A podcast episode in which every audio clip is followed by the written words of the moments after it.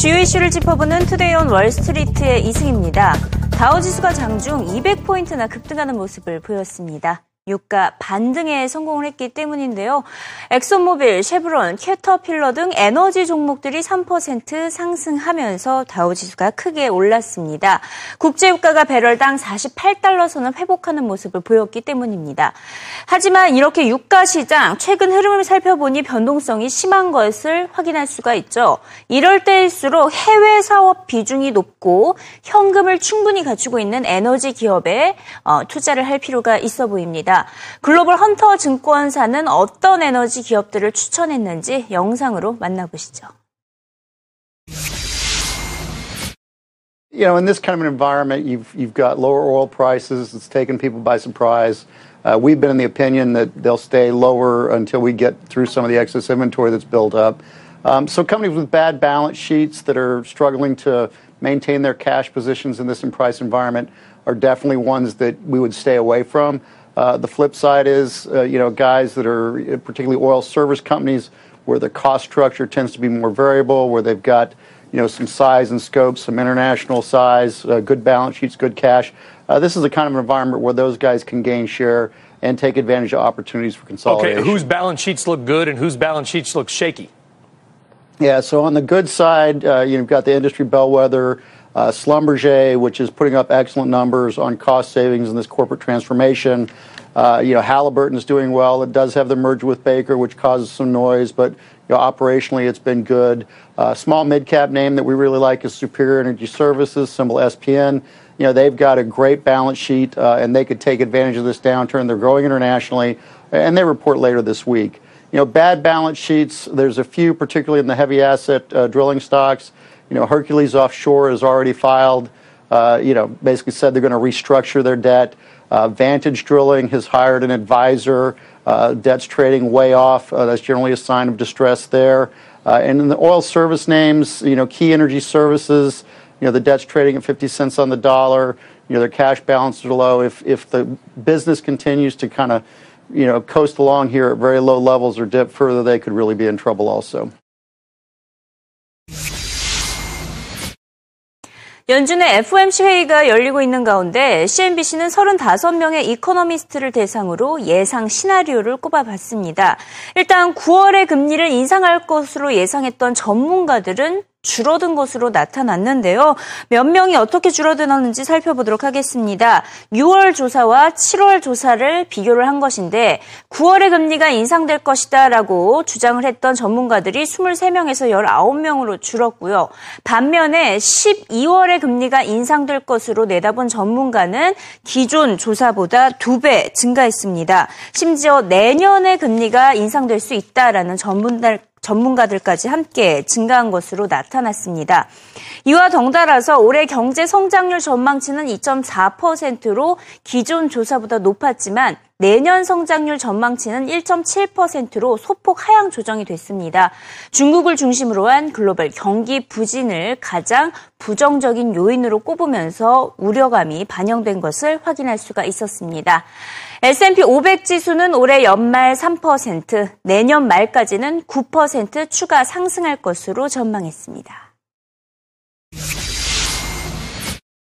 what you see is that we're still going to be up or predicted to be up in 2015 uh, to 2135 for the S&P. That's about a 3% rise from the current level. And then in 2016, about a 9% increase. But both of those you can see right there are down from the prior forecast. All of this happens amid an interest rate outlook for the 10 year that actually remained pretty stable, down about five basis points, uh, three basis points for 2015 and five basis points for 2016. But the trouble ahead could be that fewer of our respondents believe the stock market is ready for the rate hike than they did in the prior survey. You could see those who say the stock market has discounted the rate falling in this survey compared to the prior survey. Uh, that is less true, however, as it has always been for the bond market, where more respondents think that the bond market is ready for a rate hike. Taking a look at the path of the Fed funds predicted by our group, you can see here uh, it's still going to be seen rising this year.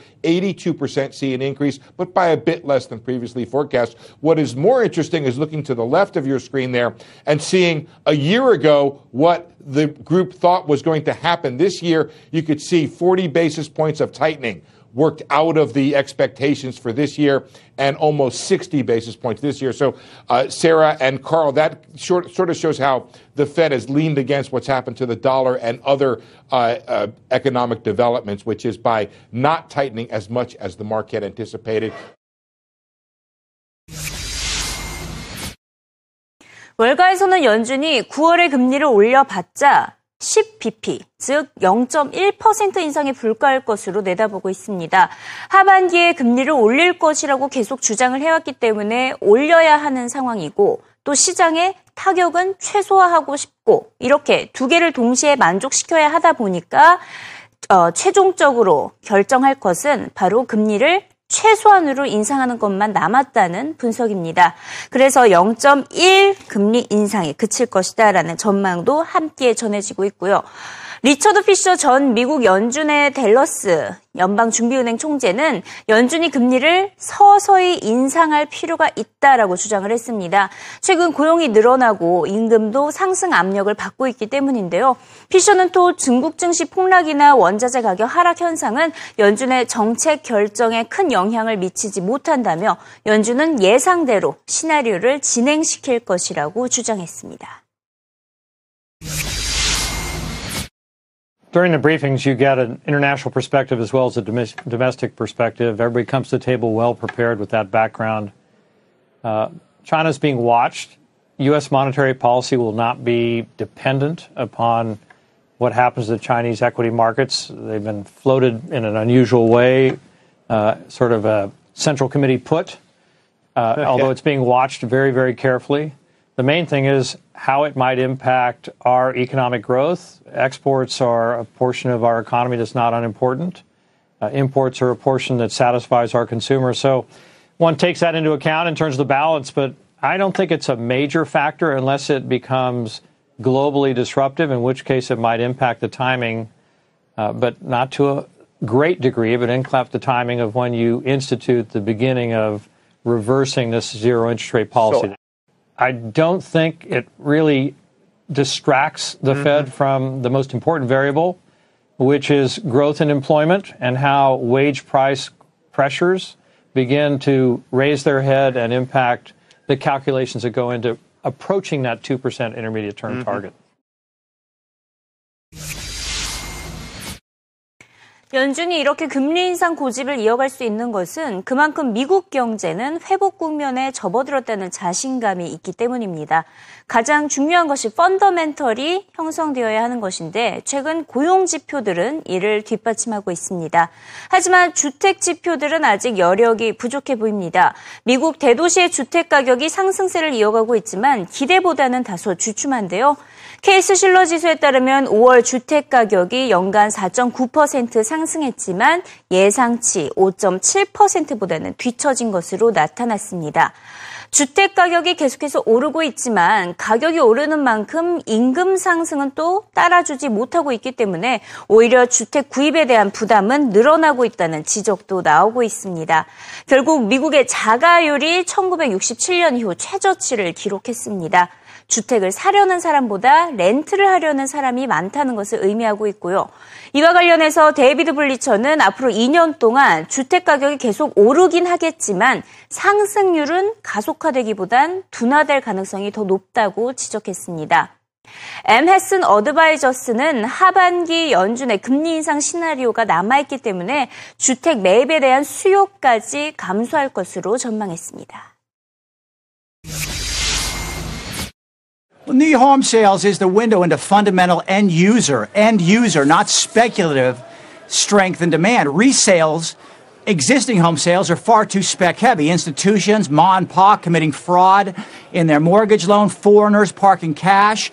New home sales, builder home sales is that pure play into housing. We saw 482,000. That was a huge miss. It was down 45% from the 20 year average entering into the crash. 482,000 seasonally annual annualized adjusted rate is a contemporary taster of what's on deck for macro housing in the back half of 2015, which is another stimulus hangover. This housing market is a story of stimulus and hangovers, stimulus and hangovers.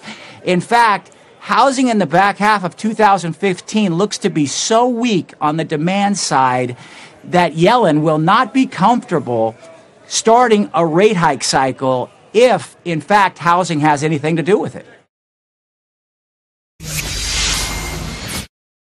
미국, 미국 기업들의 실적도 뒷받침을 해주고 있어 보입니다. 아, 특히 화이자와 머크 등 제약사들의 실적, 일제히 어닝 서프라이즈가 전해졌는데요.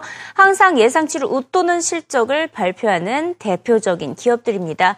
화이자는 올해 이익 전망을 상향하면서 주가가 거의 3% 올랐고요. 머크는 인수 계획까지 밝혔고 신약까지 뒷받침을 하고 있습니다. 길리아드 역시 장 마감 후 어닝 서프라이즈를 전했습니다. 제약사들의 르네상스 시대라는 평가가 나오고 있습니다. First of all, it's been a long, long time since Pfizer has beat revenues. Both companies have consistently been beating earnings. I think this is the second quarter in a row that Pfizer's done that. Um, you know, clearly we're in a renaissance for the biopharma sector. Mm-hmm. Um, and what's leading that really is fundamental innovation. And I think we're seeing that in both companies' results. I mean, Merck had a lot of news today, um, including an acquisition of a company, a, private Israeli company that's in the immuno-oncology space, to complement their own efforts with Keytruda. Um, Merck's launched, I mean, Pfizer's launched Palbo for breast cancer. So that's a very, very hot area. Merck just um, announced as well that they have launched, I mean, filed their HCV therapy, which is um, getting an expedited review um, by FDA, launched Belsomra, which we talked about last quarter um, when I was here. So I think you know there's a lot going on in this industry that's good from the perspective of generating products from the pipeline.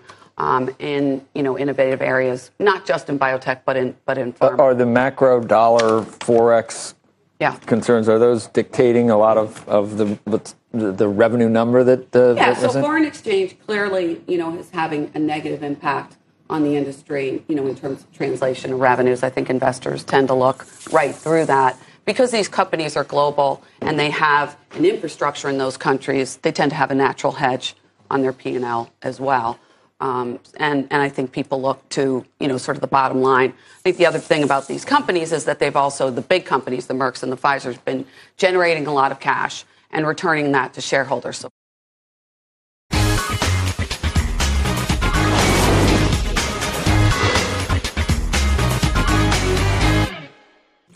CNBC 헤드라인 시간입니다. 어, 장 마감 후 실적을 발표한 기업들의 실적 소식이 지금 탑으로 전해지고 있는데요. 길리아드의 경우에는 예상치 모두 상회하는 매출과 순이익을 기록했다.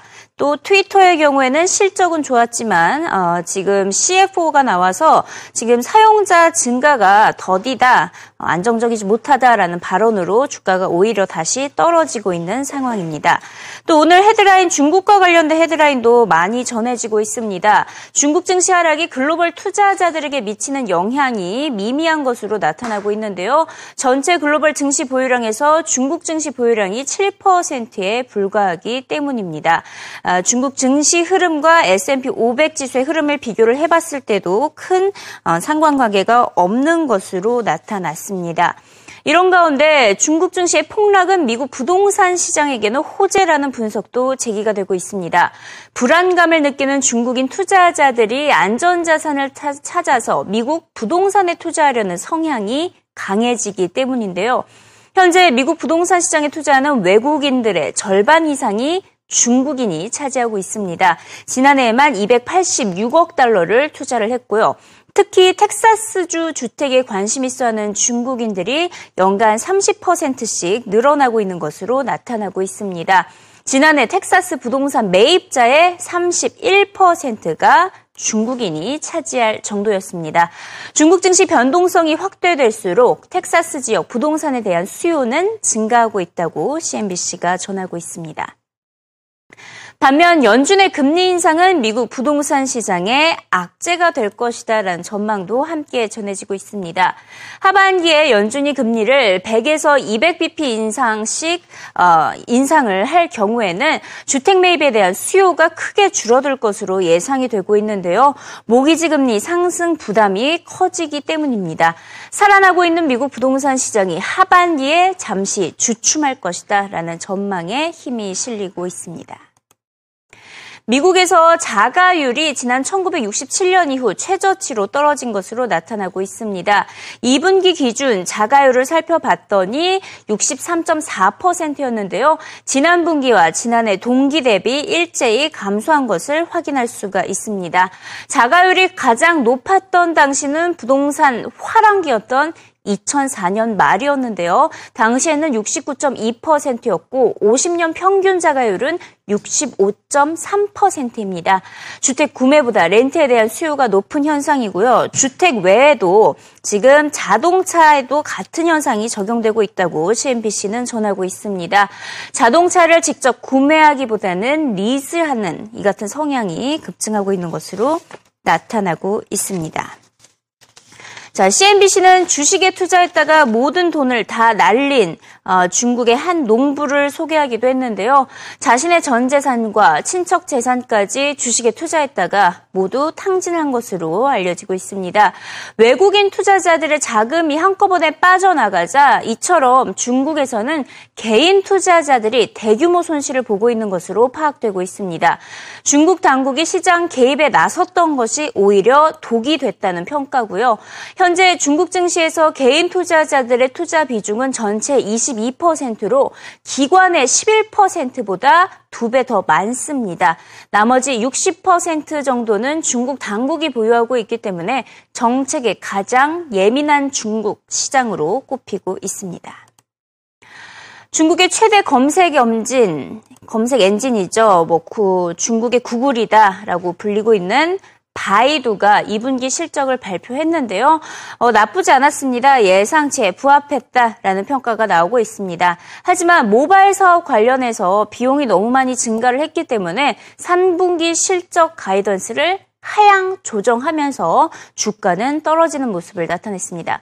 바이두는 앞으로 3년간 온 오프라인을 연계한 판매 서비스 O2O 사업에 200억 위안을 투자할 계획이라고 밝혔는데요. 바이두 CEO는 그래도 인터넷 친화적인 경제로 바뀌어가고 있는 중국에 투자할 것을 촉구했습니다. the overall Chinese economy is so friendly to internet um, that you can find opportunities in, in almost every uh, vertical sector. Uh, that's why we think uh, we have a chance to uh, to get a piece of that, but we just cannot afford to do it by ourselves because um, um, nobody can can do everything.